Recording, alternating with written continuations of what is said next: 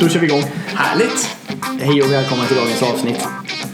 Av eh, Agilpodden. Det är 45 och idag så ska vi prata om agila Netlight. Just det. Eh, och då har vi med oss en gäst också. Just det. Innan vi introducerar gästen också ska vi tacka Informator. Ja, tack så jättemycket Informator för att ni är med oss. Eh, För att hitta Informators kursutbud, gå in på agilpodden.se. Klicka på Informatorloggan.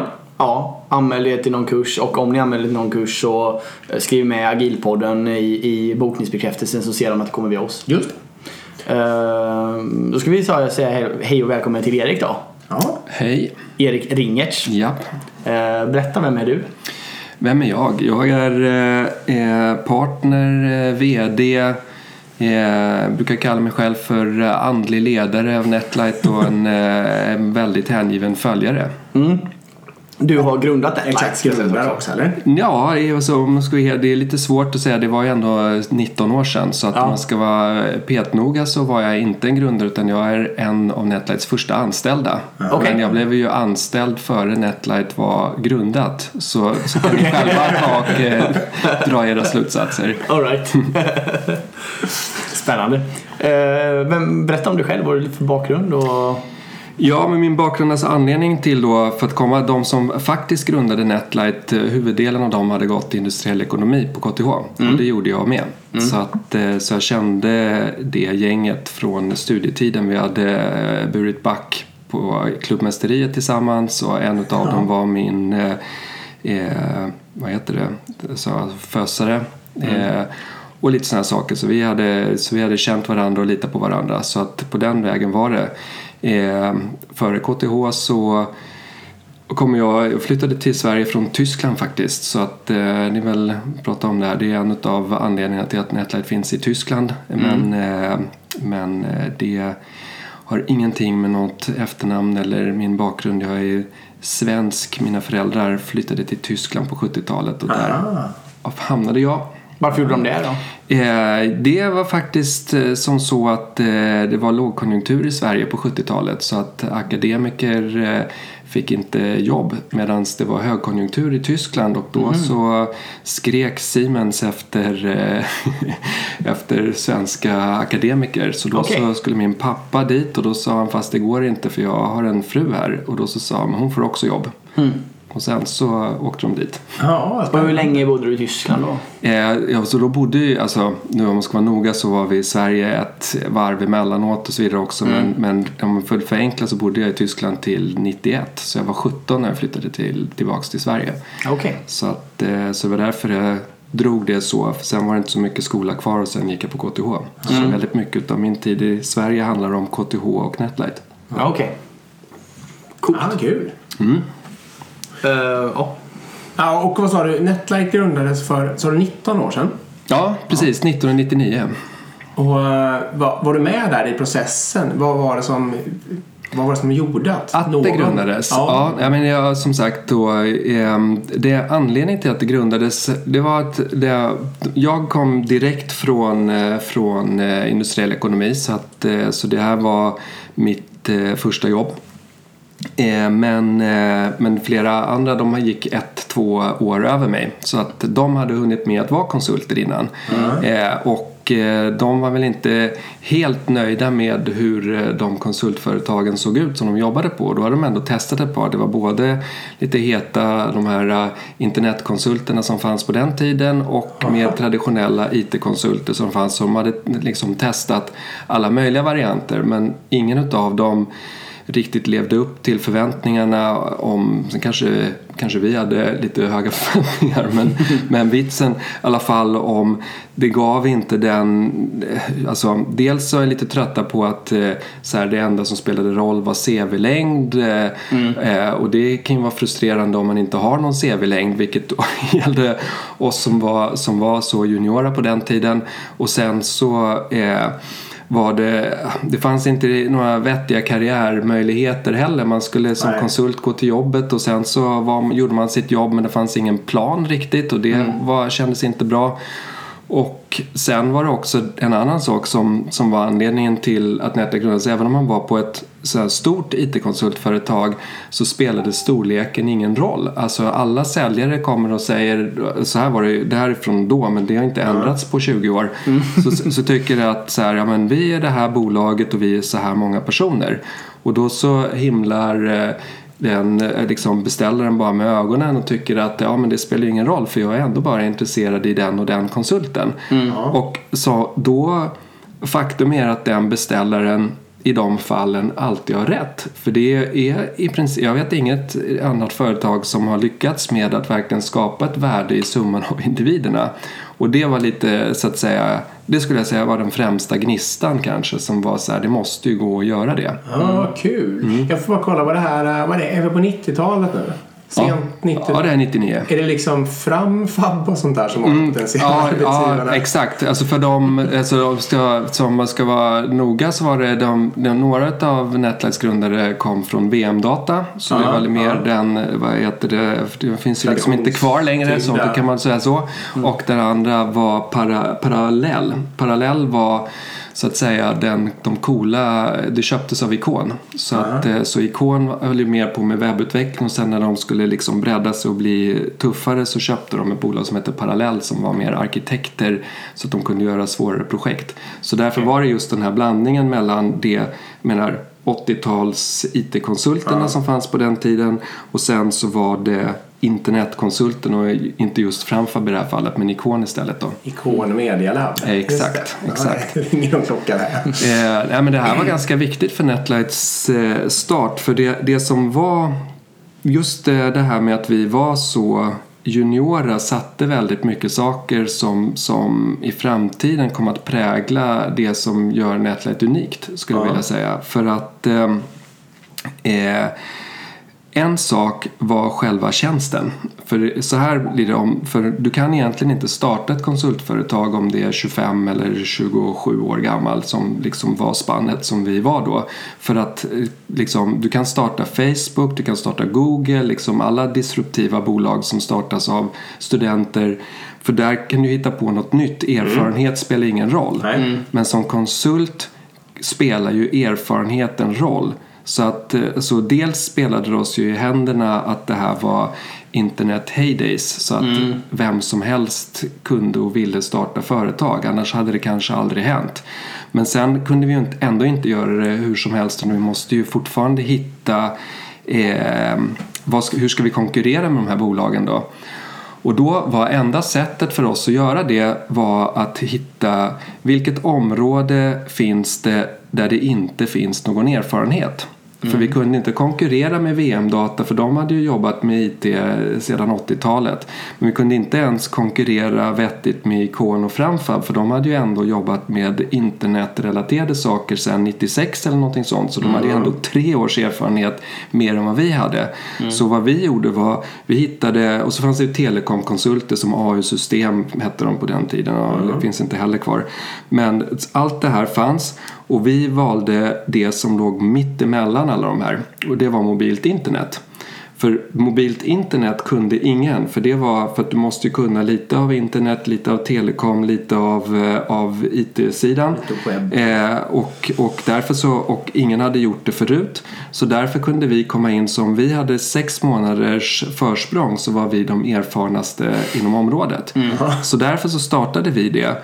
Och, då, och det var ju inte, det var inte särskilt briljant på något sätt utan det var ju mer, det var ju ur en nödvändighet. Det var enda Ja. sättet att starta ett konsultföretag. Ja, men det kanske var briljant i sig. Och hit, ni hittade ändå en USP Ja. ett ganska fullt... Ja, exakt. Jo, men precis. Men, men, men egentligen så, jag tror inte det hade inte gjort Netlight till vad det var idag. För det som faktiskt sen var genialt, det var att vi samtidigt visste att vi vill inte jobba med mobilt internet hela vårt liv. Eh, utan det, i och med det så hade vi kommit fram till att eh, det här med att jobba med sånt, alltså teknik i framkant. Det vill säga det som ingen annan kan. Okej. Varför kan, det kan vi ju fortsätta att göra. Så plötsligt hade vi skapat en helt ny nisch inom eh, IT-konsultbranschen där som man inte definierade inom ett visst teknikområde utan vi definierade vår nisch som den rörliga delen av tekniken, det vill säga det som hela tiden förändras och sen så följde vi med då, om man säger eh, där nya affärsområden dyker upp kring ny teknik. Och det här var jättesvårt att definiera. Det fanns ju inget namn på det här. Du kunde ju var, varje givet tillfälle kunde du säga vi jobbar med mobilt internet och sen så när det fortsatte så kunde du hela tiden benämna det nästa. Fast det gjorde ändå Netlight lite sårbart för många tyckte att eh, men vad gör ni egentligen? Ni är ju fullkomligt oseriösa. Ni jobbar ju, verkar jobba med precis vad som helst. Fast det stämde ju inte. Vi jobbade inte med precis vad som helst. Vi jobbade hela tiden i den här framkanten. Och idag så har det lite mer av ett namn. Idag är det det som heter digitalisering. Så, vi var, så vi var från början så att säga digitaliseringens konsultföretag. Så vi hjälpte de här internetpionjärerna på den tiden så alla de bolagen då som startades i internet heydays var det väldigt många som redan då hade Netlight som konsulter. Och sen så blev det lågkonjunktur och sen efter lågkonjunkturen så startade ju de här personerna bolag igen. Och då var det igen Netlight som var konsultbolagen bakom de här eh, framgångsrika ledande digitala företagen.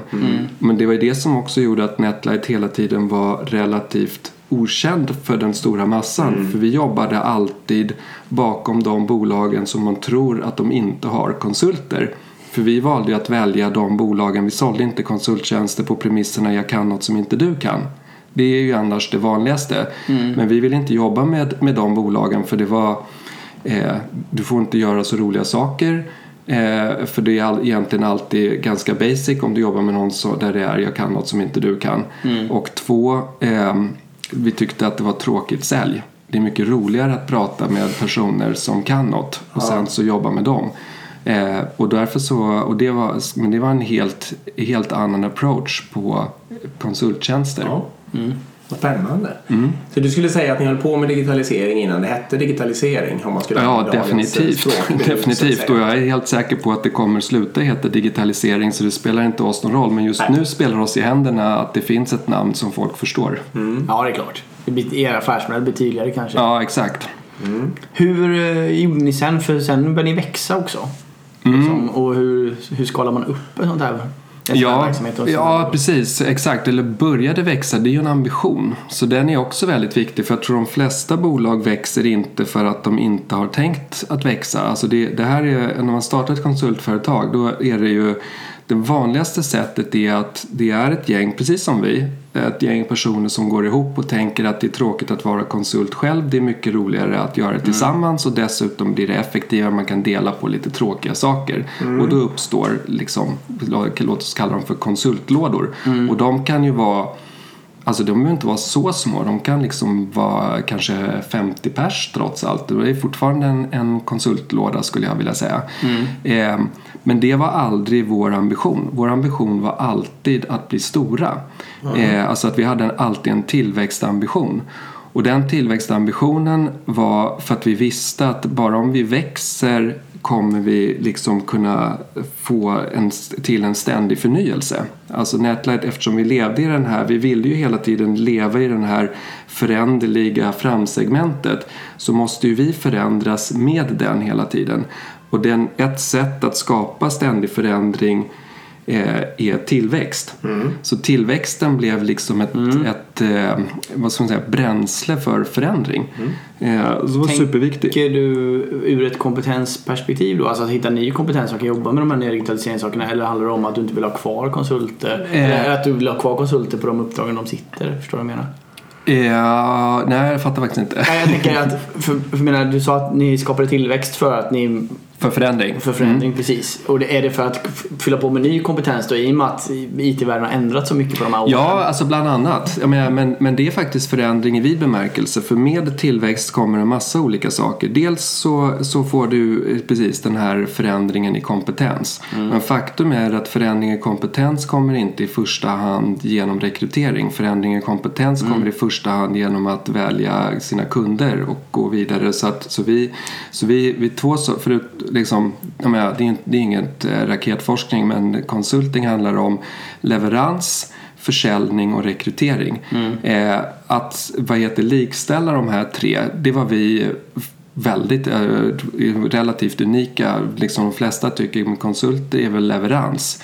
Men vi ser alla de här tre som likvärdiga eh, för att vi tycker att det är så viktigt att välja exakt vilka människor som jobbar på Netlight eh, och, liksom, och eh, har, det- här, det ska vara sådana här personer och det ska vara sådana här uppdrag. Så därför är det viktigt att man har kontroll över, över de delarna för att vi ska kunna göra eh, leveranser då. Och tillväxten blir ju superviktig i det sammanhanget för att eh, med storlek så kommer nya möjligheter kring vad det egentligen är man kan jobba med och om man inte vill fastna i att jobba med samma sak så är det en förutsättning. Eh, en annan sak som är viktig är då eh, ju större man blir om man har, man tror det är ofta ett dilemma så att säga men om du växer förlorar du inte kvalitet då? Det beror på vad du lägger först så att säga. Du kan förlora kvalitet både genom att växa och genom att inte växa. För genom att inte växa så sker ingen förnyelse och du förlorar kvaliteten och folk blir gamla och trötta och dåliga. Så den är, där har du förlorat absolut kvalitet. Å andra sidan självklart kan du förlora kvalitet eh, i tillväxt om du rekryterar vem som helst. Och det går Men- för fort kanske också. Ja, men det är precis exakt om det går för fort. Men, det, Eh, men så länge du har då, nej men vi, vi håller fast vid att vi ska vara väldigt noga med vem och vilka och vad, hur vi vill rekrytera. Då blir tillväxten plötsligt eh, väldigt viktig för, för du vill ju jobba, vitsen varför vill folk jobba på Netlight överhuvudtaget? Det är ett, för att vi har de roligaste uppdragen. Två, för att det jobbar så inspirerande människor på Netlight.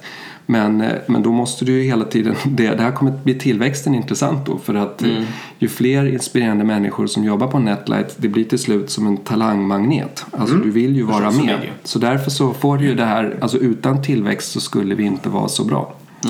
Ja, kul. Vad heter det? Har ni bara växt organiskt eller har ni gjort Ja, bara organiskt? Och det tyckte vi också var en, en förutsättning. Att, Ja. eh, För det, annars skulle vi inte kunna hålla fast vid det. Och det här organiska har ju vi gjort till... Alltså först så växte vi bara organiskt i den bemärkelsen som du nu menar. Det här med Ja. att men vi, vi köper inte bolag.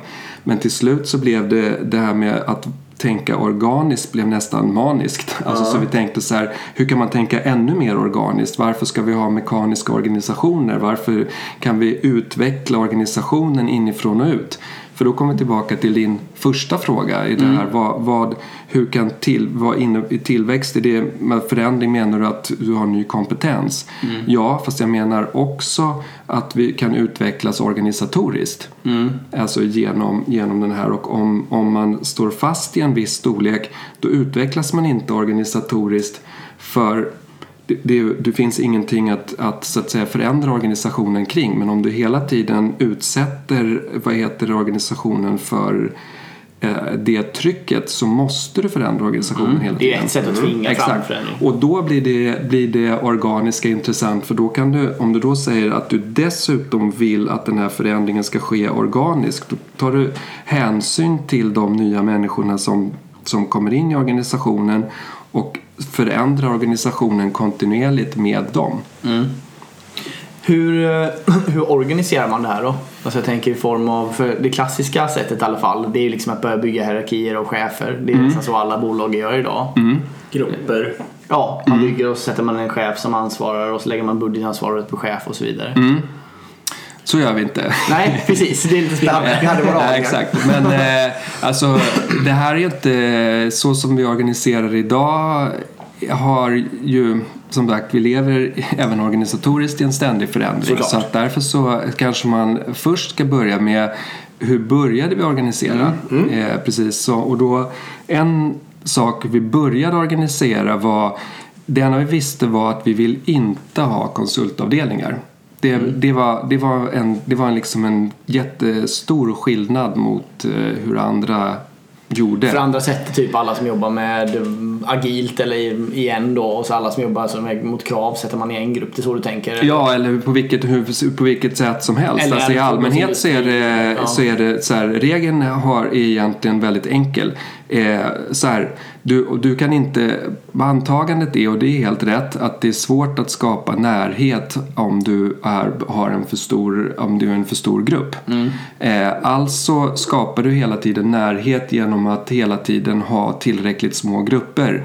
Och då kan man säga så här, men en lagom stor grupp ligger någonstans mellan 20 och 40 personer. Så därför så funkar nästan alla konsultföretag så att du låter en, liksom, en grupp växa till 40 personer Sen och sen så blir delar du den på två så har du två stycken 20 och så växer de till 40 personer och så delar de dem igen. Och sen sätter du såklart en label på det och säger det här är de som jobbar med UX, det här är de som jobbar men det är egentligen sekundärt. Vitsen Okej. är ju att ha liksom, är storlek, hur många personer upplevs som tillräckligt nära varandra. Okej, jag trodde det krävdes eh, att man har någorlunda samma uppdrag eller samma område. Ja, men det, det gör du ju sen så att säga. Ja, men, men det är inte därför du gör det. Nej. Utan egentligen så om du vill bygga någonting stort så är du gör det för att skapa en, en lagom stor grupp. Och sen så bygger du såklart en grupp utifrån några gemensamma förutsättningar.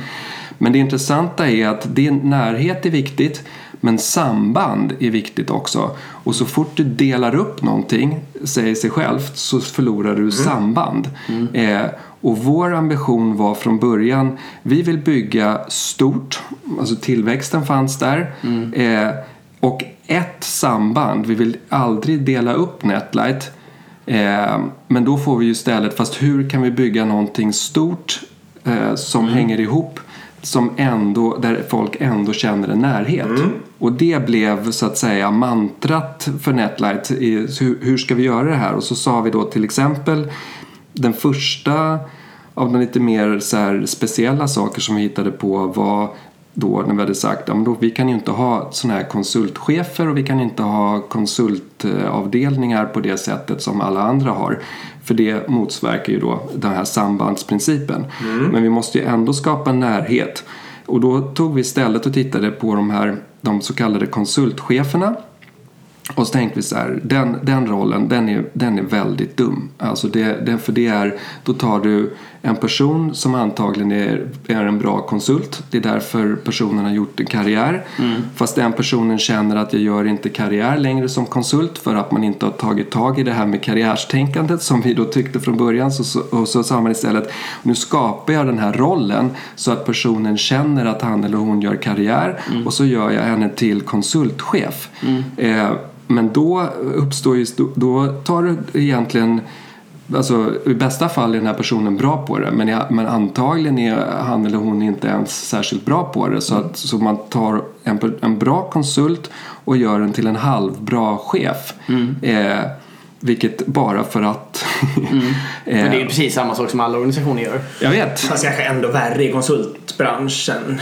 Ja, precis. För, att, för det är den här, äh, det här med att du... Och, och då tänkte vi istället, nej men det måste ju gå... Alltså, var, då felet är ju snarare att ingen har tänkt på liksom att det finns ett behov av att skapa en karriär inom ramen för att vara konsult. Då, Specialistkarriär. Ja, eller vilken karriär som helst. Du kan ju hitta olika, men, men just bara tänk, tänk att den här personen vill inte bara gå till jobbet och idag är jag konsult, imorgon är jag konsult, alltså utan att känna att det händer någonting aktivt. Och då så tänkte vi så här, vad, vad är då vilken roll, vilken del av den här rollen konsultchef är det den här personen behöver som ska göra karriär. Då behöver den personen en slags karriärcoach. Så vi kallade det för mentor. Och så sa vi att eh, vi har seniora personer som är mentor, eller egentligen alltså någon som är seniorare än den andra. Så det här kan du ha i flera led. Som blir mentor över andra. Eh, men inte den personens chef utan bara som en hjälp för att personen i fråga har möjlighet att reflektera och gestalta sin egen karriär. Eh, men det intressanta då är att ehm, eh, då har vi ju med den här mentorrollen, det är ju ett karriär i sig för en senior person att göra den. Så då istället för att personer går och behöver bli konsultchefer så kan de bli mentorer. Mentorer vill vi, vill vi inte heller att de skulle vara mentorer över 20 personer av flera skäl. För ett, det är för mycket folk så att du skulle ha, inte ha tid att vara konsult. Eh, men om vi tar bort det och säger du blir mentor över fem personer så kan du ha en väldigt nära relation till de personerna så det blir en väldigt bra coach. Du lägger också relativt lite tid på dig i, förhå- alltså i förhållande till 20 så att du får tid över. Plus att du har inte allt det andra konsultchefstramset. Du är inte en, en medioker säljare också utan du ska bara ta hand om personens karriär. Ja, precis. Så då så införde vi det. Och det, det här var grunden till en ny slags organisation för vad jag hade gjort då var att vi hade, vi hade istället för att dela upp bolaget hela tiden så hade vi skapat någon slags minigrupper eh, den, som inte var autonoma. För det vanliga är ju också att man delar upp det i så här, nu är 40 personer delar vi upp det i två 20-grupper som är autonoma.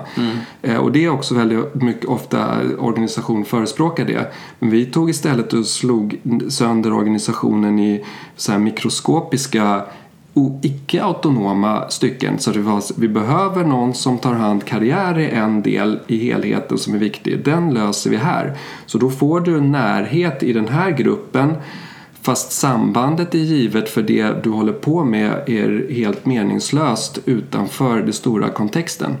Så, att genom att, så det, det är ett helt annat sätt att se på hur man delar upp bolag. Och om du fortsätter att tänka så och göra så så kan du bygga det jag sa. Någonting som är väldigt stort och som är sammanhållet och nära samtidigt.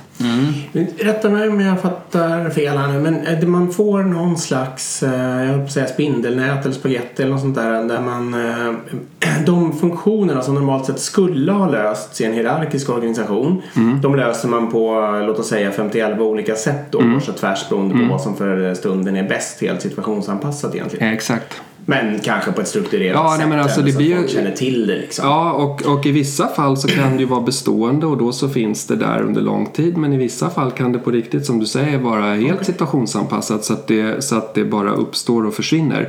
Men du träffar en jätteviktig punkt där. För, det, för då, för det här var ju, som nu liksom, det här var var det kom ifrån. Så här vill vi göra, vill göra stort och tajt. Men, men då på posten kommer precis det du sa. Att då blev det ju ett nätverk. Så plötsligt så hade vi inte en, en byråkratisk, eh, klassisk, centralistisk organisation. Utan vi hade automatiskt byggt en decentral nätverksorganisation.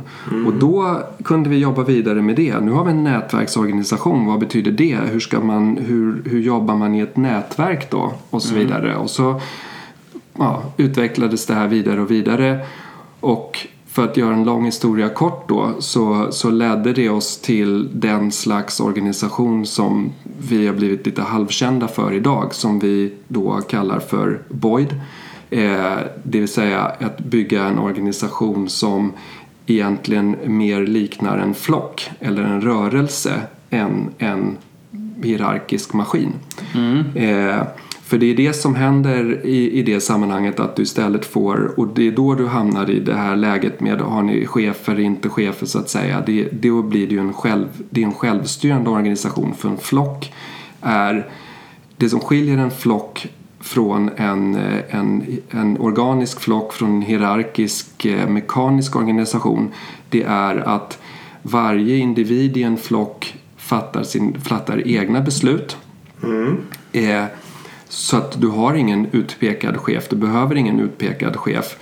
Men, och då kan man, men det som håller ihop flocken är att förutom att du fattar dina egna beslut så tar du alltid hänsyn till alla andra.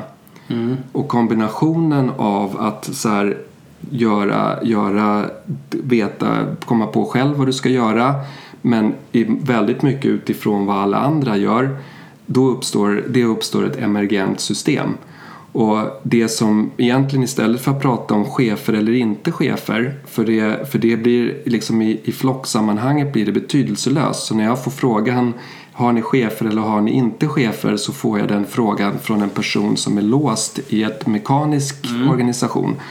Men, det är det liksom 95 Ja, exakt. Så det är ju en ganska 99, vanlig fråga ja, om man säger så. men, eh, men det som händer är att den, den principiellt största skillnaden mellan en mekanisk organisation och en organisk organisation det är synen på ledarskap. Eh, för att eh, mekaniskt, det vill säga i 95% av alla organisationer, så delar du in världen eller dina medarbetare i ledare och följare. Så du säger du är ledare över de här 20 personerna. Och sen kanske det går i flera led. Så att du Ja, kan mycket väl vara personer som är liksom i ett sammanhang är de ledare och i ett sammanhang är de följare. Men i varje sammanhang är de bara ett utav dem. För att man har bestämt sig för att det här måste separeras. Men det måste det inte alls. Utan egentligen är det, alltså det mer naturliga sättet, det organiska, det är att betrakta att ledarskap och följarskap går inte att skilja åt. Utan du är egentligen alltid ledare och följare samtidigt. Och det är det det här flockbeteendet är. Då är det, du är ledare så tillvida att du fattar ditt beslut själv men du vore dum om du inte i första hand tog reda på vad alla andra gör. Så funkar ju faktiskt lite större familjer och sånt där. Och kanske även mindre familjer. Men framförallt större familjer och kanske även stora vän... eh, Ja precis. Gäng Det är sällan man har, på det det är sällan man har en chef när man åker på en utlandssemester med Nej. 15 polare. Exakt. Så funkar det egentligen, tror jag, allt mänskligt beteende utom arbetslivet. Ja, det är märkligt. Så, att, eh, så det, det som är det roliga är att det, det vi gör är det naturliga sättet att organisera sig fast det förefaller onaturligt. Och unikt, medan man, för man tycker att det naturliga är ju det onaturliga. Ja.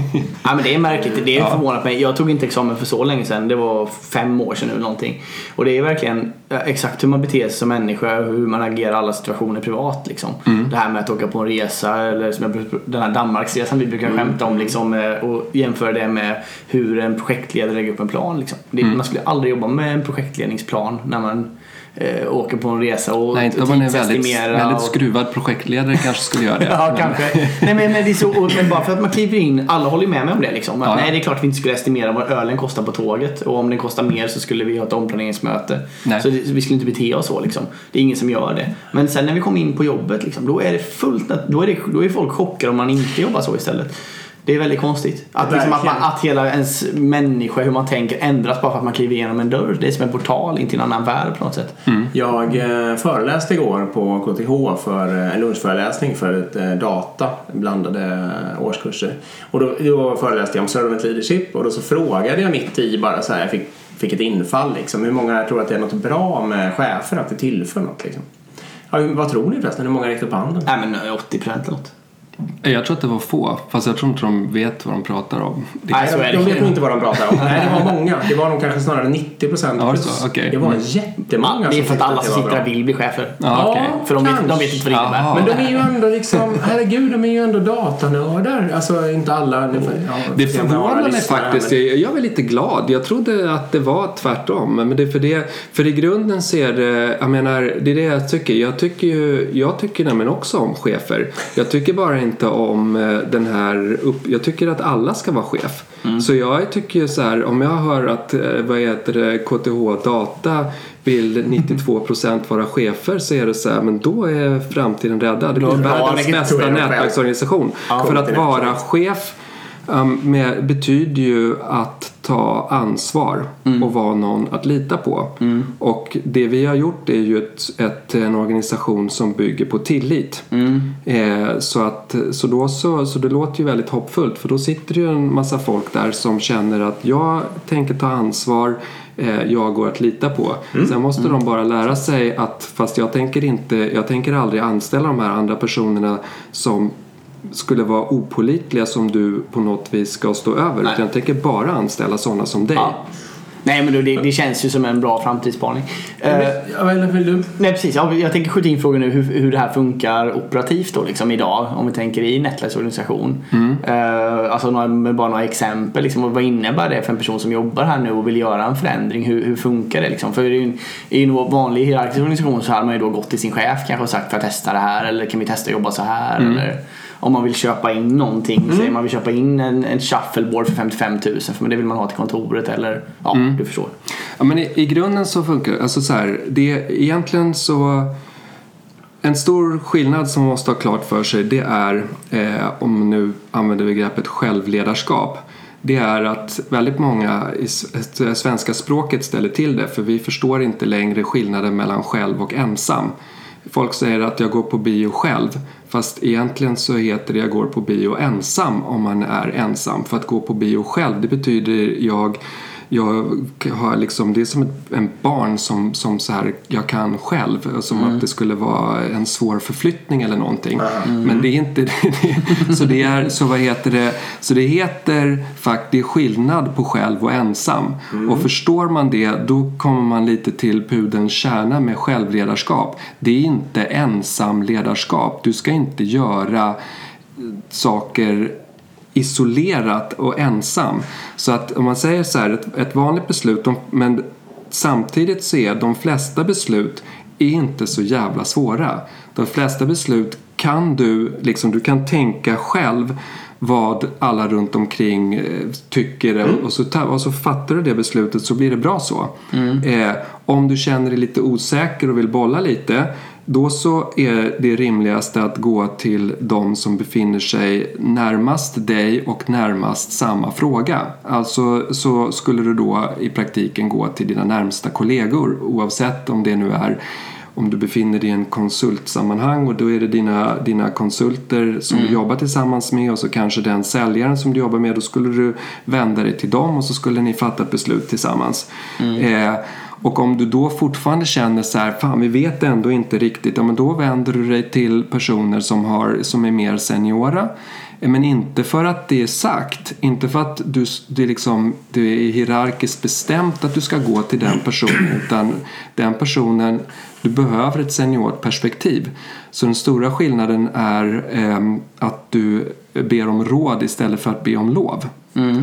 Så i praktiken, det ser inte så vansinnigt annorlunda ut men det är en revolutionerande annan tanke, inställning till varandra. Mm. Så då om du då ska köpa ett shuffleboard för 55 000 mm. då kanske det är ett beslut som ligger ovanför.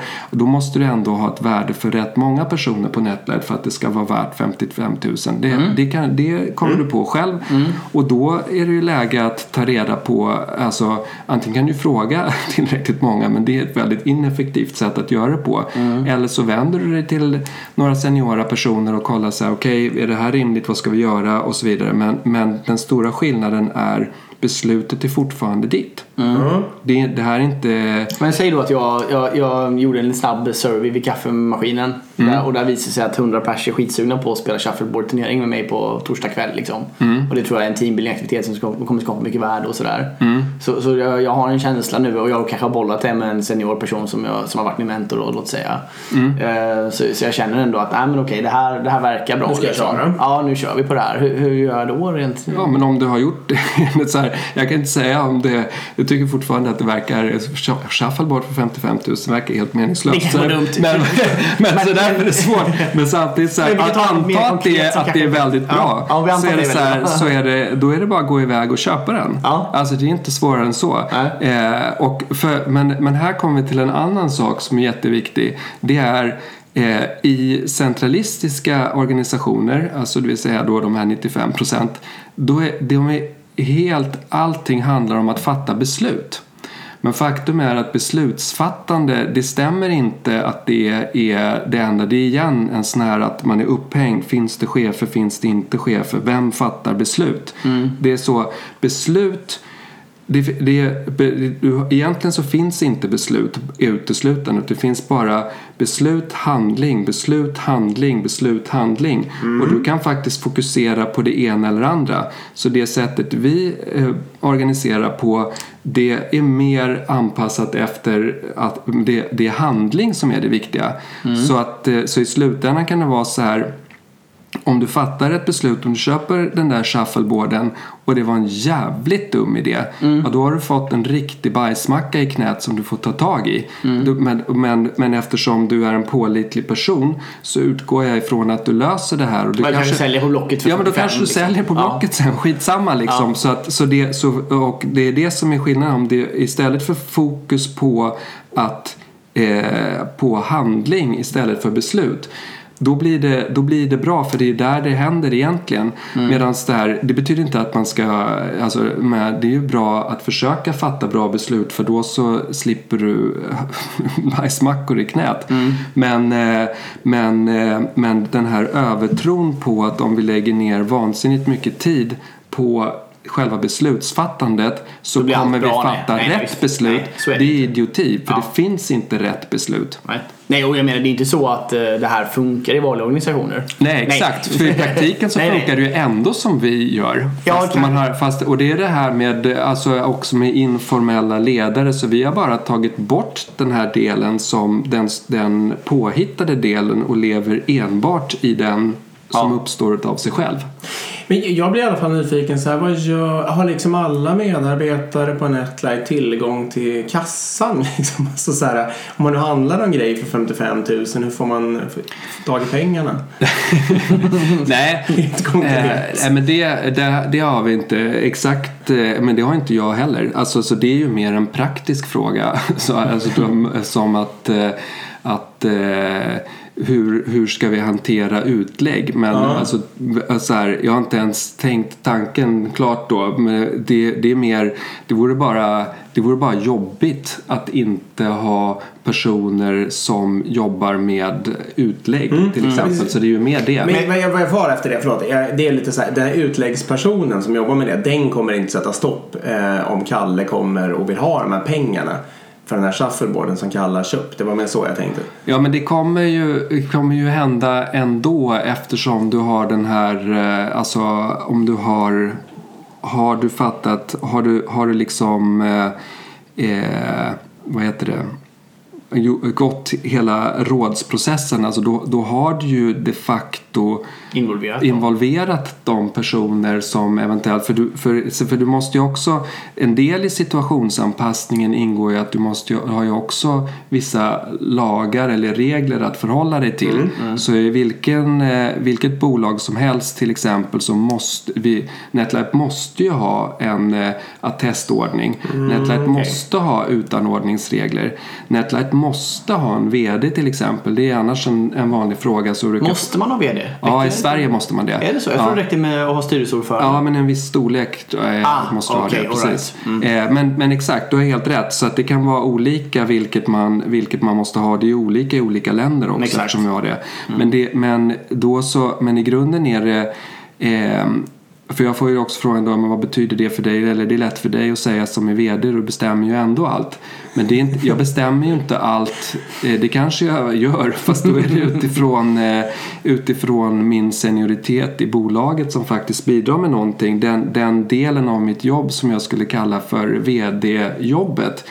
Det är ju en roll som ska utföras enligt bolagsordningen. Det är inte mm det är inte så, det är en min, mikroskopisk del av, av det jag gör och det mm. andra jag gör det skulle jag teoretiskt kunna göra utan att vara VD. Mm. Sen kan man ju fråga sig om jag hade fått den här senioriteten och så vidare men det är en helt annan sak. Mm. Eh, okay. så, att, eh, så på så sätt ser det att, eh, att ja, situationen kräver att det finns utanordningsregler, situationen kräver att det finns en attestordning, den förhåller vi oss till Eh, men det är som att förhålla sig till vilka andra yttre omständigheter som helst. Mm. Mm. Jag tänker en fråga till på organisationen innan vi går vidare. Mm. Um, och det är egentligen hur, hur, funkar det nu? För det finns ju någon form av struktur då i hur man avgör senioritet. Jag antar att det är någon mm. form av det finns en trappa eller det finns mm. benämningar på mm. man är 1, 2, 3, 4 eller det heter någonting. Och så antar jag att det finns en lön kopplat till det också. Mm. Uh, är det transparent för alla vad, alla vad alla har och så vidare? Och, ja. ja. Eh, så är det och det, det där är ju intressant för egentligen så är det eh, man skulle kunna tänka att man inte men behövs den trappan då? För om det ändå är så att jag ska liksom jag kan väl välja själv vilken, vilken seniorperson jag vänder mig till. Mm. och så är det ju faktiskt. Alltså du kan ju välja själv eh, varifrån du men, men om man tänker sig om man är ett bolag på 1200 personer då är det rätt svårt att veta vilken, vem som är vem och vad du kan förvänta dig för svar när du vänder dig till en person. Så att det är väldigt bra ändå att ha, för annars brukar det heta men hur kan ni ha eh, hierarki på det viset. Alltså för det är ju ändå hierarkiskt på det Ja, viset. det. Men det är en omvänd hierarki eftersom Mm. du har den här, det, det rådfrågande i det. Och om du inte hade det skulle ju bli ett så här ad hoc rådfrågande till folk. Har du Mm. en aning? Har du en aning? Och det är inte så meningsfullt. Så att det hjälper processen. Jag förstår. Hur, hur, hur, hur, hur uppgraderas man i den där? Eh, och det görs, eh, det är alltså lite för, för långt för att få med i podden. Men, men i princip så är det, det är i alla fall, du har inte, det finns ju ingen lönesättande chef. Eh, så att det, så, men du kan inte heller samla 1200 personer för att fråga vad tycker du? Nej. Utan istället så gör vi det genom att vi samlar alla de här mentorerna och sen så lägger vi alla personer som är på samma nivå bredvid varandra och graderar utifrån det och ser de här personerna tror vi levlar upp till nästa nivå, de här personerna tar ett steg inom den här nivån så att säga. Och på så sätt så skapar vi någon slags objektiv vy av eh, liksom en stor massa subjektiva åsikter. Så det är inte en, det är inte, din mentor har liksom inte en budget att ge dig, jag har 4% att Nej. jobba med och så kan jag ge dig 5 och dig 3. Utan du, vi följer den här, det här systemet Eh, lönerna på en nivå är satta, det, de är som de är och alla vet vilka de är. Och sen så sitter, och om liksom Eh, en mentor har ju väldigt bra koll på sina adepter plus att man har koll på folk runt omkring. Så tillsammans kan man skapa en väldigt rättvis bild av liksom olika individer i sammanhanget. Och då sätter vi det så. Spännande. Alltså, det känns som att man skulle prata om det här jag måste, jag måste fråga en sak. Ja, Får, väljer man själv sin mentor? Om man väljer sin mentor? Ja. Ja, det kan man faktiskt göra. Eh, Det är lite blandat. Alla ska ju ha en mentor så det finns ju en tilldelning för att annars skulle det inte, inte riktigt funka. Men det är inte så att du är fast med din mentor. Så, att, så när, när, när det börjar en ny person till exempel då så tar vi reda på vem skulle kunna vara en bra mentor. Då frågas ju till exempel mentorn också. Vill du, kan du, har du tid, funkar det så att säga. Och det är det första och så blir den tilldelad. Det är en match. Men, Ja, det är en matchning helt Påverka. enkelt. Precis. Och vi tittar på den också i samband med det här. Vi gör den här uh, lönesättningen då. Sker två gånger om året. Och det är också en bra period att så här, se över lite, ska vi matcha om lite kring mentorer. Och då kan man ha önskemål också. Om Ja, precis, exakt. Men man kan göra det när som helst men det är mer praktiskt att göra Har du mentorer ordnat. också? Eh, ja, vi, har, vi mentorerar varandra. I, ju seniorer kommer upp så mentorerar vi varandra i grupp ömsesidigt. Okej. För det blir, det, det blir mer eh, substans då. För annars så sitter man i en sån här parrelation och så säger, snackar man om samma saker hela tiden. Ja. Det är inte så bra. Jag måste bara fråga. Jag, så jag kan, det, befattningar, står det, är folk anställda som massa olika saker? Så här, backend-utvecklare eller säljare och sånt där? vi har, bara- eh, vi har eh, tre kategorier. Säljare, rekryterare och levererande konsulter. Ah, okej. Och sen har vi vår administration också. Okej. Mm, så det är det som finns. Levera- okej, men alla levererande konsulter är bara en eh, Ja, det heter konsult. konsult? Okej, nu vidare. Jag håller igen Det här är ju otroligt spännande. Ja. det här tror jag väldigt många tycker är väldigt spännande också.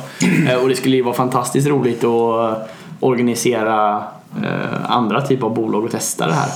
Eh, Har ni, det måste ni få förfrågningar om antar jag? Eller är företag nyfikna på hur ni organiserar det? Ja, jo, men det är ju många som är nyfikna och det är Ja. väl det som är um, Tanken med bok. skrev boken också. Exakt. Precis. Så, att, eh, så då blev det ju ett sätt att, att visa upp eh, hur vi gör. Ja, precis. Och den boken heter då Harder, Better, Faster. Faster Stronger. Exakt, efter Daft Punk-låten. Yes. Ja, exakt. Som är en kärlekshyllning till dem.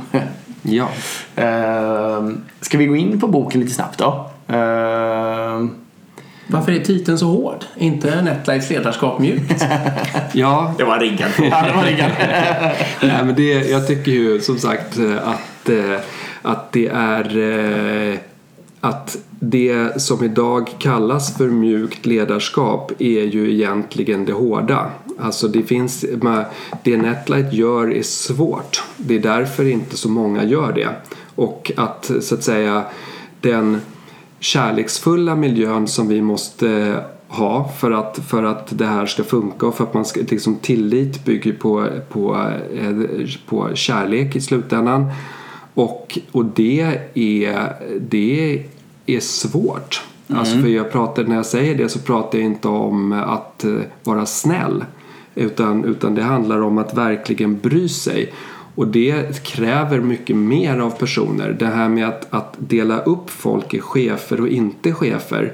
Det är ju vansinnigt bekvämt. Ja, alltså det det är superbekvämt att säga så här, ja men det kan där är chefens sak att göra. Ja, det är inte mitt ansvar utan man Ja, skjuter och tvärtom också, att cheferna kan säga vems ansvar var det här? Alla bara skjuter ifrån sig och för att det, det är härligt. Så det är mjukt. Du menar det här är hårdare då på så Ja, sätt? vårt är hårt för vårt kräver ju varje persons ansvarstagande. Det är ju stenhårt. All right. För flockens bästa så att säga. Och för flockens bästa. Det är ju ett tillägg i det. Så att, ja, nej, det är... ehm, men så, men så profiterar man ju av det också. Så att, det är ju inte, så, du, så att alla får ju skördas frukterna men det är också allas jobb. Vem är det som tar fram de här? Jag antar att håller ni er med en vision sådär som är känd bland alla? Ehm, kring eh, hur, alltså kring, i största allmänhet eller? Ja, med, med Netlight som helhet. Ja, inte för Nja, ja, ja, okej. Nej, men jag Ja, tänkte på organisationen och så vidare. Eh, Alltså, organisationen har vi ju nu senast eh, satt en, en bild kring och det här som vi kallar, alltså det att vi kallar den för Boyd det bygger på eftersom vi är IT-konsulter så gillar vi eh, program och Boyd är, en, är ett program som simulerar fågelflock. Så därför så tyckte vi att det var, det var ett bra sätt, lätt för oss att förstå eh, sammanhanget så att säga. Och, och så, att, så vi håller oss ju med sådana bilder kan man säga. Och vi matar organisationen med nya bilder varje år. För en sak som är speciell i en organisk organisation är det vore motsägelsefullt om det fanns en centralistiskt sätt att sätta en strategi och Ja. säga att så här ska det vara och nu ska, för då Ja, har man ju plötsligt då har man ju satt ett glastak Ja. där ändå. Eh, men däremot så, eh, alltså, och strategi är, och egentligen så, det är inte heller svårt att släppa strategi. För om du säger så här, du, alla måste ha en strategi i det de gör. Eh, och sen så i det lilla som i det stora beroende på om det nu var att eh, köpa en shu- shuffleboard eller om det var något enklare, någonting ännu större så att säga. Så, och, men strategi är ju bara att kunna ställa eller tänka ut svaret på frågan varför. Och det anställer du begåvade människor så är de eh, förmögna och särskilt om, du, om allting bygger på samarbete och rådfråga så ska man nog kunna komma på det svaret. Och även affärsutveckling slipper du. Affärsutvecklingsavdelningar det var någonting, det, det tyckte vi eftersom vi var IR från KTH allihopa så hade vi, hyste vi ett affärsutvecklarförakt. För det var det alla IR ville bli. Så att, Ja, men det är eh, nog sunt att göra. och det är, det är svaret på frågan vad. Så, att om vi, så både affärsutveckling och strategi kan du liksom väldigt lätt lägga på folk och utgå ifrån att alla har förmåga att svara på frågan vad och varför. Men för att ha en gemensam ram, vad är det som är viktigt just nu? Eh, vad vill vi fördjupa oss i så brukar vi lägga en bild om året och Boyd var en sån bild. Alltså där var, men nu måste vi liksom gå till botten med hur den här nätverksorganisationen egentligen ser ut. Och då så så allt det jag pratar om idag, det hade egentligen inte en aning om före vi bestämde ordet Boyd. Och sen började folk gräva i det och så blev det vad det är idag. Och sen levde den bilden vidare. Ehm, och, och, eh, ja, och, så, och så är det. Så, så, där, så den, den lanserar vi för varje jul faktiskt så kommer det en ny och sen så följer vi upp den under året och utifrån det så kan Netlights utvecklas vidare fast inifrån. Okay. Otroligt spännande. Vad är, respektive, vad är bästa respektive sämsta sättet med att göra så här? Vad är det bästa ni har fått ut av det så att säga? Vad är det sämsta ni har fått ut av det? Det är ju extremt eh, effektivt. Alltså det, vi är ju, växer snabbast och är lönsammast bland eh, IT-konsultföretag. Ni måste ha väldigt lite administrativa kostnader.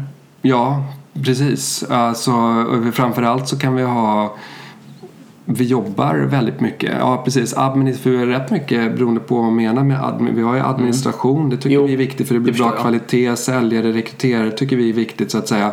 Men vi, gör, vi sitter inte i onödiga möten. Nej. Så vi har, vi har mer tid eh, att göra bra saker. Så, så det Så det är ju fördelarna. En annan fördel med eh, nätverksorganisation är att det ens går att uppnå eh, exceptionella resultat.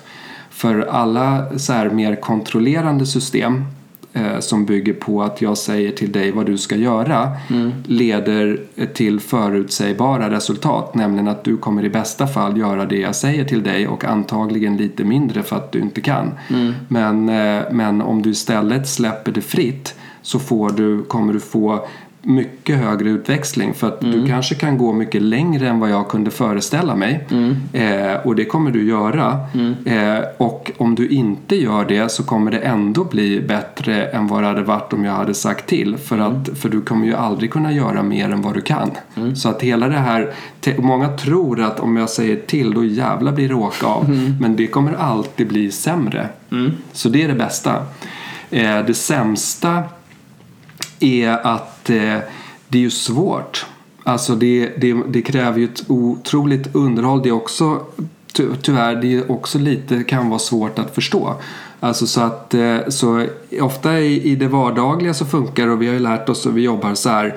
Men eh, som jag sa då att det, det är viktigt med ständig förändring. Mm. Och med förändring så kommer ju hela tiden då, då, då vill man så att säga hantera det nya och då är vi programmerade på det viset att vi faller oundvikligt tillbaka i det mekaniska för så har det sett ut i 300 mm. år. Mm. Eh, så det, att upprätthålla det hela tiden det kräver lite jobb. Ja, precis. Ni måste upprätthålla det gentemot resten av eh, samhället på något sätt. ja, men också alltså gentemot in... oss själva. Alltså för, det, för även vi då känner att men nu funkar det här mentorsystemet, skalar inte, vad ska vi göra nu? Och då så är det, det är oerhört förföriskt att åka tillbaka till det och så måste man ta sig själv i kragen och säga nej, hur löser vi det på rätt sätt? Och, då, och det kräver hela tiden, alltså det, det finns alltid den, det blir alltid bättre. Det är inte så svårt sen heller men det kräver den ständiga påminnelsen. Mm. Just det. Men här, är du, står det, är du konsult? Nej, jag är, här, i, uh, nej, jag är säljare faktiskt i ja, mitt anställningskontrakt. Mm. Och det är jo. väl det jag är mest i min roll då, sälj och rekrytering. Ja, du gör det? Mm. Liksom, du säljer? Mm. Okay. För jag tänkte även de som så att säga, är du på den högsta nivån i den här mentorstrappan? Ja, så att ja, säga. exakt. Och, de... och, då är det, och det är, eh, vi är 23 andra som man förstår storleken på det. Och där finns det konsulter ja. också förstås. Ja, och de gör det är riktigt. Intressant. Mm. De levererar på riktigt ja, eh, precis. kod eller vad de nu råkar vara bra på. Ja, men också, exakt. Så, så är det. Så det finns ingen ledningsgrupp i den bemärkelsen som andra har. Vi har inte en, en CFO och en HR-chef och så vidare utan, det är, utan man, man, behåller sitt, man behåller sitt skrå och sen utvecklas man liksom i den här senioritetsgraderna. Mm. Mm. Ska vi... Rekryterar ni in till eh, de höga nivåerna också eller bygger ni bara underifrån? Nej, vi bygger bara underifrån. Vi rekryterar eh, Alltså, vi, det, du kan komma in på olika erfarenhetsnivåer mm. men, men det är ändå någon av de första erfarenhetsnivåerna för att för sen så för om du ska vara den här personen som ska kunna rådfråga så måste, så du ju ha det, den här netlight-erfarenheten man inte mm. underskatta. Så till mm. slut så går det liksom inte att ta det utifrån. Nej, jag förstår. Hur många nivåer är det? Ja, bra fråga. Sju ja, ja, ja, ja, sju. Ja, exakt. Ja, men det räcker med storleksordningen. 7-8 ish. Mm. Uh, framtidsspana? Ja, vi måste framtidsspana lite ja. med konsultbranschen också. Mm. Avslutningsvis här. Mm. Uh, vad, vad, vad tror du om framtiden med konsultbranschen? Ja, jag tycker IT-konsultbranschen ser ju, eh, ju, ser ju vansinnigt ljus ut. Alltså, jag, så det, det tror jag. Det, ja, ja, men det tror jag. Sen så, jag menar, det beror på vilken ända vi ska prata i. Sen är det ju framtiden har, eh, finns lågkonjunkturer som mm. står framför, framför dörren. Alltså eh, på lång sikt finns det flera både låg och högkonjunkturer men de, mm. det får man inte, jag skulle inte fästa mig vid dem utan det, utan det måste man se längre och sen så ha en uppfattning, okej okay, vad, hur, vad har vi för, för plan hela vägen mm. eh, att jobba med då. Men det, det, det, det tror jag är viktigt att tänka på. Eh, konsultbranschen som sådan, ja, ja, jag tror ju, jag tror att det är eh, det är lite en eh, renässans, eller, eller faktiskt renässans är inte det, är att det går i vår riktning. Vi skapade en slags konsulttjänst som jag upplevde i alla fall var relativt lite ovanlig. Eh, för vi sa från början att vi vill inte uppfattas som externa. Mm. För det, det ganska vanligt sätt att se på konsulter är ju att titta på också. interna och externa. Och vi ser inte att vi kan, liksom, vi kan inte förverkliga eh, kundens visioner om vi, inte, om vi inte blir en del av deras organisation. Så att den här ömsesidigheten i, mellan, mellan eh, eh, kund och konsult som vi hela tiden har drivit på. Den tror jag är, finns det en högre förståelse och acceptans för och flera som, som tar efter det. Eh, det. Det tror jag är en Men hur ser trenden ut? Jag tänker köpa, för jag kan tänka mig nu då att det är mer teamleverans än att hyra ut en konsult på timme liksom som är trenden ändå. Mm. Och även kanske ta helhetsansvar för leveranserna, mer typ managed service eller du förstår vad jag menar? Ja, jag, jag vet faktiskt inte vad, jag kan inte uttala mig rent eh, trendmässigt men, eh, men vi skulle inte göra så. Av den enkla anledningen att, att då får du ju precis om, om en så här helhetsåtagande är ju per definition du gör det, jag gör det inte. Japp. Så det är ju precis en sån här uppdelning. Så, så, så att även om det kanske finns eh, så att det, den delen av konsultbranschen också växer. Fast den struntar vi i. Vi vill bara ha den där vi inte delar upp det utan att där vi sitter i samma båt med kunden och vi gör, levererar, eh, vi levererar det som ska byggas tillsammans. Och det ansvar vi tar på oss i sammanhanget. Oavsett om det är enskilda konsulter eller ett team av konsulter som går in så kommer de alltid integrera sig tillsammans med kunden och det är för att kunskapsöverföringen är vi gör inte bara kunskapsöverföring mellan oss utan en del i tjänsten är själva överföringen av kompetensen till kunden och den sker ju genom att man sitter ihop, inte i någon slags dokument som skickas över. Men vad heter det, tar ni betalt, affärsmodellen idag, är det att eh, ta betalt per arbetad Ja. timme liksom? Ja. Det är inte konstigare än så? Nej. Det tänker ni troligtvis fortsätta med då? Ja, alltså, det spelar ju egentligen ingen tid. roll. Så här, men, det, men det är en väldigt enkel affärsmodell som är lätt att förstå som, som, eh, som kunder gillar och som inte stör oss. Men för det, det tycker inte jag, det, det definierar inte tjänsten. Det är ju bara ett sätt att ta betalt på. Så jag kan ju göra tjänsten, jag skulle kunna ställa mig externt och leverera ett system och ändå ta betalt per timme. Eller jag kan Ja. sätta mig inne hos kunden och ha någon slags superknepig eh, eh, affärsmodell. Absolut. Men så att det är den, det är den enklaste affärsmodellen som de flesta, som, som många liksom eh, både, både konsultföretagen och kunderna gillar. Så, att, så vi kör på det i alla fall. Har ni, hur är, vem äger Netlight? Eh, ja, det är, eh, det är massor med folk som äger Netlight. Men Netlight ägs eh, Dels ägs den av eh, sina grundare. Sen ägs den till eh, relativt stor del av anställda. Och sen ägs den till ytterligare en del ägs av eh, en massa externa personer som, som var med och investerade i Netlight för urminnes tider. Men in, det är inget noterat bolag utan Nej. all handel är liksom har skett Ja, precis. individer. Mellan individer. Eh, och för den som börjar på Netlight idag, har den någon chans att bli delägare? Eller inte på något automatiskt sätt i alla fall? Jo, utan- varje det har år faktiskt så, så släpper vi eh, så emitterar vi aktier så att, så att eh, man kan bli delägare. Eh, så att det, är- det är en del i, i det hela. Ja. Har ni någon vinstdelning?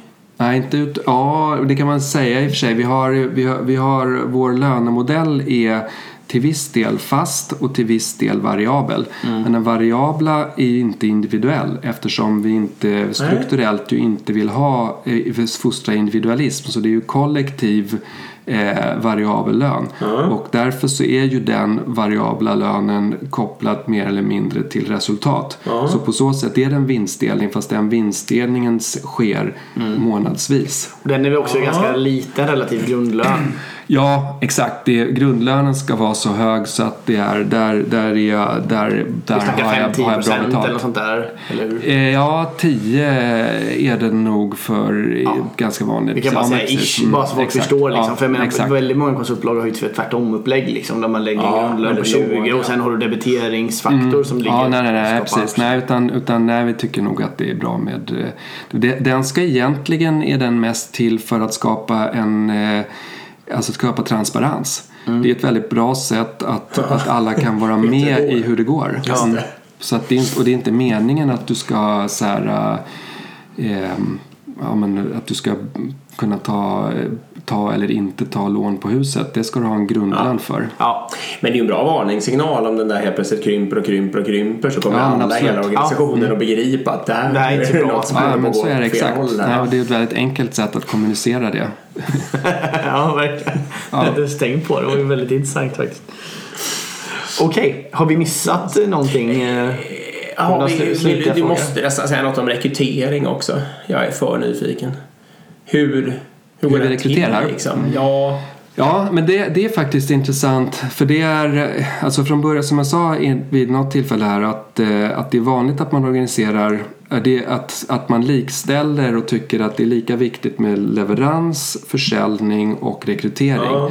Eh, från början så var det redan så här att försäljning, det, det är inte fint. Det, finns inte, det, det gör inte fina konsultföretag. så, att, så, så där gick vi redan emot strömmen från början när vi sa så här, jo, försäljning det är fint. Och det, dessutom, och det ska vara Eh, och de som säljer, det ska dessutom inte vara åtskilt utan de som säljer ska ju finnas med i, alltså fortfarande som säljare men, men följa leverans. Det ska inte vara så här åtskilt att först säljer jag och sen så lämnar jag över och så blir leveransen ditt problem. Utan säljaren är ju så att säga ansvarig för sin försäljning Ja. även om det är någon annan som levererar. Så på så sätt är ju konsulttjänsten som helhet består ju av eh, både försäljningen, alltså behovsanalysen kan man säga och uppföljningen av det och själva leveransen. Men där ser vi också att rekryteringen kommer in. Rekryteringen är en del i tjänsten för att Ja. om vi inte hade gjort det så hade vi ju inte kunnat leverera så att säga. Så att alla blir så att säga Därför faktiskt re- refererade vi till, till hela den här gruppen som konsulter. Alla är konsulter fast vi delar upp det. Vissa jobbar med leverans, vissa jobbar med försäljning, vissa jobbar med, eh, med rekrytering. Och vi anställer egentligen också eh, samma slags personer. Så att eh, det här kan man göra som man vill men just hos oss så är det att vi har en relativt hög utbildningsgrad så att alla är eh, Master of Science eller, eller motsvarande.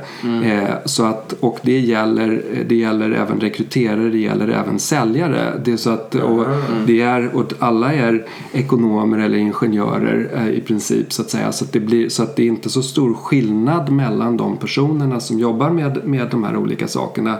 Vilket igen då skapar en identifikation så att du inte får säljarförakt eller någonting liknande Nej, eller, att, det. eller rekrytering blir Det inte admin. skapar ju också samband. Nu, nu har Netlight, jag pratar med Netlight utifrån ett rekryteringsperspektiv Mm. när jag var student då. Så därför kan jag prata från det från andra hållet här.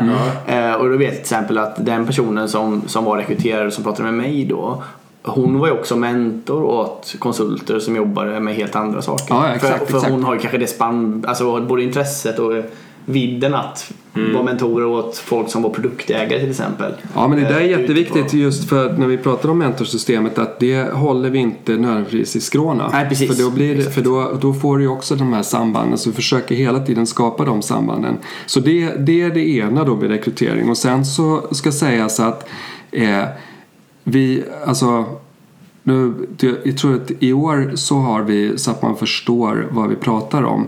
Vi har haft eh, över hela Netlight då, alltså inte bara i Sverige utan även våra andra kontor. Jag tror att vi har haft 2500 första intervjuer. Vi träffar vansinnigt mycket folk. Och det, jag tror inte det är många som förstår hur mycket folk man kan träffa för att utifrån det då anställa 200 personer. Så, det är inget, så, det, det är liksom, så nummer ett är hur får, hittar man bra folk genom att träffa så pass många och göra, att skapa ett stort urval. storleksordning tio gånger fler än vad ni anställer, sa du det? Ja, precis. Det är minst. Det, det är någonstans där mellan, mellan 5 och 10 procent av de som vi har en första intervju eh, är, går, till, går till anställning till slut. Precis. Ja. Sjukt intressant. Inspirerande också. Ja, verkligen.